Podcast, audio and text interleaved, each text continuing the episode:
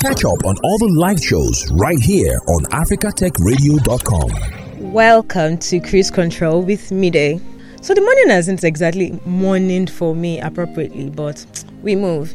Anyway, on this side, we'll be delving into the ever evolving world of social media, technology, all the latest trends, updates, innovation in the digital space, the impact of so- social media on the society, how to navigate the social media world, the digital world, tips and tricks, speaking to industry experts, and many, many more.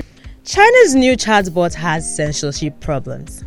It has even been tagged as elusive Ernie.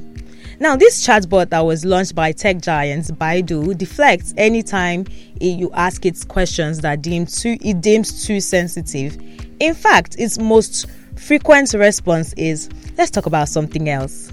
Ernie is the Chinese equivalent of ChatGPT, and its creation came with a lot of fanfare. You know, but the question is Is Ernie going to be affected by the overbearing censorship China has placed on social media, chat apps, and all other kind of online behaviors? This is definitely a miss on this side. And if care is not taken, a chatbot with less stringent restrictions will come and it will take over from them. Kenya is moving to ban TikTok live streams on the issue of morality as there is an increase in explicit content put out there on in these live streams. Other African countries like Somalia, Senegal have done the same. Uganda, Egypt are looking to do the same.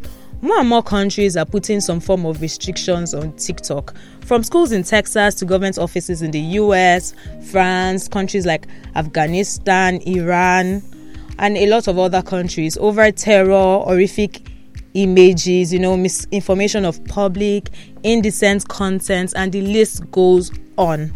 How far can these countries go to monitor these restrictions as people, as people have found a way around it? VPN being the easiest way. Like, well, there was one time when Nigeria said, okay, there's a ban on Twitter. A lot of people went ahead to use VPN to access Twitter. So now a lot of people are still using this same VPN in different countries to access TikTok to lift the restriction. Simple, just put your your VPN to Nigeria and you are using TikTok freely, right? Now, a lot of questions and conversation have come up, especially towards these morality issues.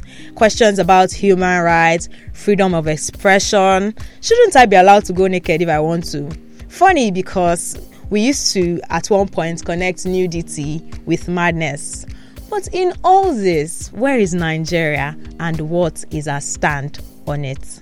Now, YouTube has launched a verification system for healthcare workers in the UK as it tries to battle, you know, misinformation. In 2022, healthcare videos were viewed over 3 billion times in the UK alone. Now, imagine, just imagine how how many times it would have been viewed in other countries of the world, you know? And then there's like a certain criteria for application. Then after successful verification, a badge will be placed under your name, identifying them as genuine licensed healthcare worker. In I think a lot of people just go to the internet to try to get information. Oh, I have a headache. What is wrong with me? I have toothache or my tooth is aching or there's the pain behind my eyes and everything like that. So YouTubers want that this system is for educational purposes only and you should not think it should it will take the place of visiting the hospital. Please visit the hospital if there's something wrong with you. Please. Well personally I think this kind of thing will help the kind of information we consume. So generally I will be more like I'll be more moved to go to YouTube and go under a verified page to check my symptoms than go to just any page before they will tell me that this headache that I have eh, it is brain tumor or something of such. Just recently, a YouTube parenting influencer was charged with six count of child abuse. No, look at it. YouTube parenting influencer child abuse. Like, how is it even the same thing? So, just recently in Utah, a 12 year old boy covered in open wounds knocked on the door of his neighbors, begging for food and water. He had just recently he had just escaped from a nearby house, climbing down the windows and running with duct tape still around his ankle. What does this tell? This what this gives gives like a very kidnappy vibes. Like it's giving very I just got kidnapped and I escaped from my kidnappers and I'm looking for people to help me. So when the police got to the house, yeah, so the police went to the boy's house and there were other five children there and they were discovered in similar positions, you know, open wounds, maltreated, hungry. And their mother, Ruby Frank, who is a parenting influencer. I feel like I should keep saying that parenting influencer with about 2 million subscribers on YouTube was arrested parenting influencer with about 2 million subscribers on YouTube was arrested and charged with six counts of felony child abuse. Now, some people are not surprised as our content usually like sparks some criticisms, but what happened to people who actually take advice and they take it hook, line, and sinker?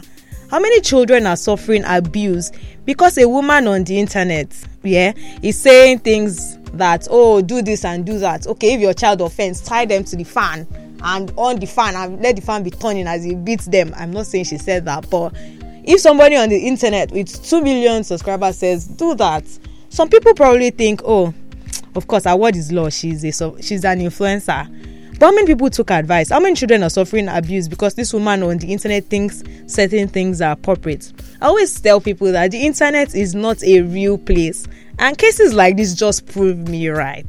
Like what length would you go to airbrush your life? Like what length has she gone to edit it what length has she gone to make people think that oh whatever she's going through whatever her life is is what it actually is? Like can reality be a brush? this is a question that we should really consider. One question that's been on my mind all morning is what's up with thread? Are we still trading or after all the hype has gone down we are all back to twitter? Or is it x that we are calling it down so when the verification wahala started on Twitter, it was Twitter then, so that's what I'll call it. Sharp guy Mark here, yeah, he went to bring his people and even sorted some of Elon's former people, saying, "Okay, let's come together." Oh, and then they now gave us thread that we should be show- sewing words together. I Abi, but Elon, my guy, who is never to be caught on fresh, said, "Okay, oh, no wahala." So after all the drama and everything, and even the promise of a physical fight which we are still waiting on anyway. I am waiting. And if the fight ever happens, my money is on Mark. Mark, Mark. Oh, I saw a video or see a picture he snapped with Anthony Joshua. Hey, Mark was looking ripped. I said, okay, this is the guy that wants to fight. Okay, no problem, no problem. Anyway, Elon said, you know what?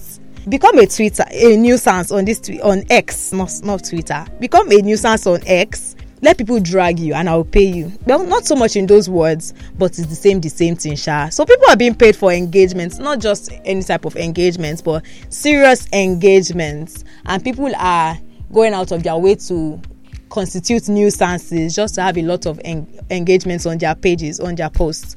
And then we are all rushing to pay for Twitter Blue just so we are paid for this nuisancery that we are committing.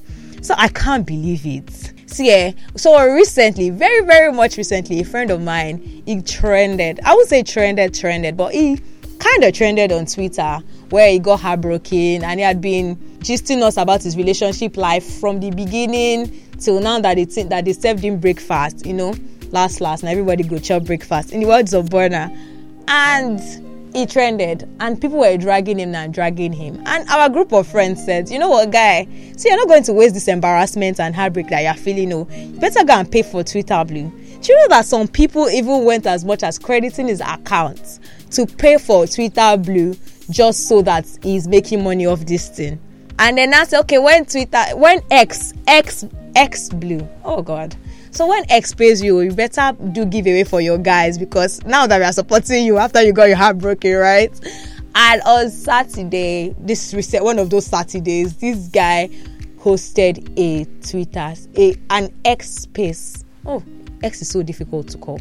A space. He hosted a space on X, and I'm like, I ah, see this guy. You don't talk Twitter celebrity, X celebrity, just just just for one small thing but this is the life that we are living now. And sometimes eh, i wonder if elon is bored if he just has a great ego or if he's an exceptionally good businessman. But do you think there will be hope for thread? I like if elon continues to with all these updates and changes that he's making, changing the face of the Twitter that we knew to the X that he has in mind, will people fall back to thread to give us the simple likes and comments and just retweets, likes, and comment that we loved, or is it going to be something else differently? We will never know, or will we? We'll watch out and we'll see. David Lindenson says we live in a, an in an age of innovation where digital technology is providing solutions to problems before we even realized that we needed them. We see it every day as we find new ways to travel, eat, and shop. Thanks for listening, and don't forget to catch up on all the live shows right here on africatechradio.com.